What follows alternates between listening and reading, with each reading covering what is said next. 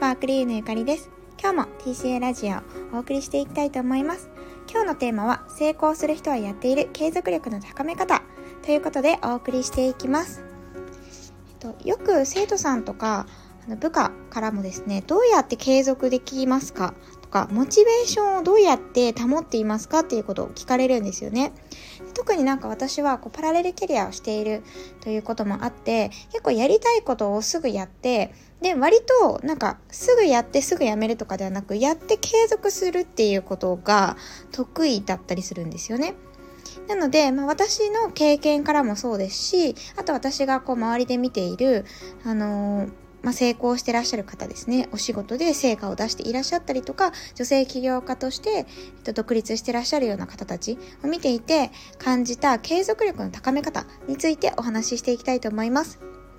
で、よく継続できないっていう方は、なんかモチベーションが続かないっていうことを言うんですけれども、そもそも継続力はモチベーションと関係ないと思っていただいた方がいいと思います。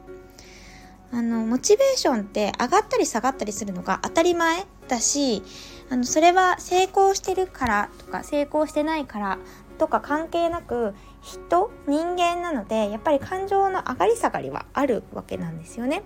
で、逆に言うと、モチベーションっていうのは上がったら下がるものだと思っておいた方がいいんじゃないかなと思います。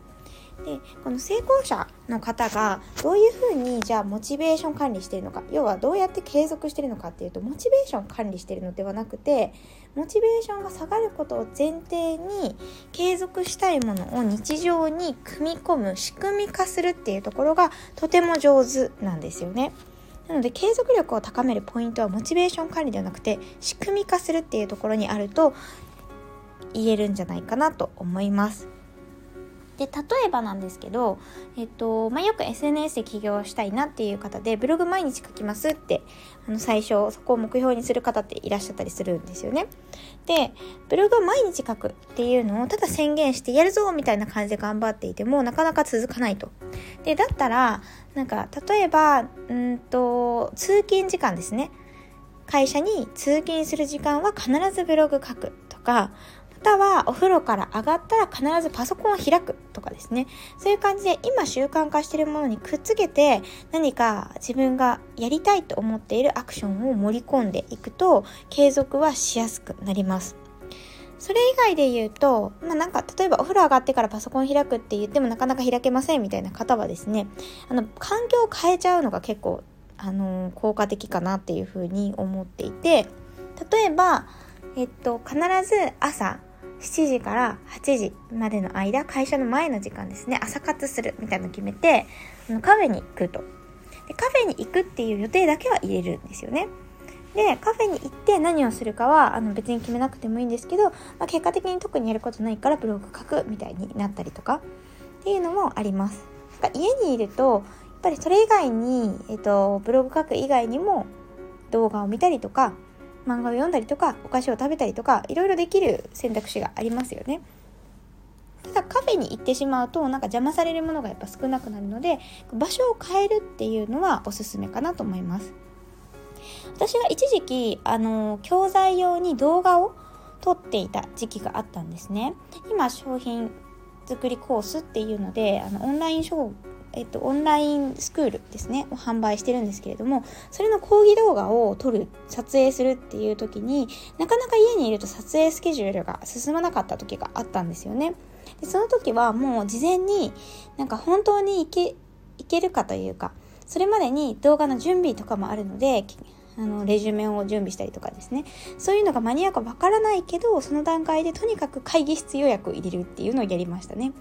で会議室予約を入れちゃうとあの有料の会議室ですしもったいないなと思ってその会議室に行くわけなんですよ。なのでそれに合わせてあの動画を撮る準備っていうのが進むようになるので習慣化がとてもしやすかったですね。なのでそんな感じで、えっと、仕組みにしていくっていうのはとてもおすすめでスケジュールに入れちゃうっていうことですね。それがもうルーチンになって当たり前になってくるとか継続するぞって頑張らなくても自然と継続できるっていう状態が作れるのが一番あのいい状態なんじゃないかなっていうふうに思います。なんか基本的にはその頑張ってやるっていうこと何か重い腰を上げてやらなきゃいけないっていうこと継続はできないと思っていただいた方がいいんですよね。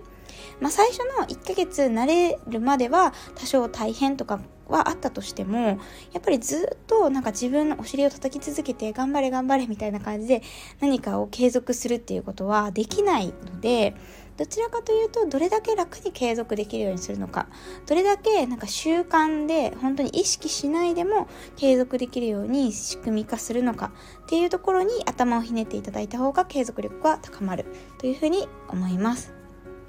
ということで、今日は成功する人はやっている継続力の高め方。ということで、モチベーションではなくて仕組みにしていく、で習慣にしていくっていうことがポイントだよというのをお話ししてきました。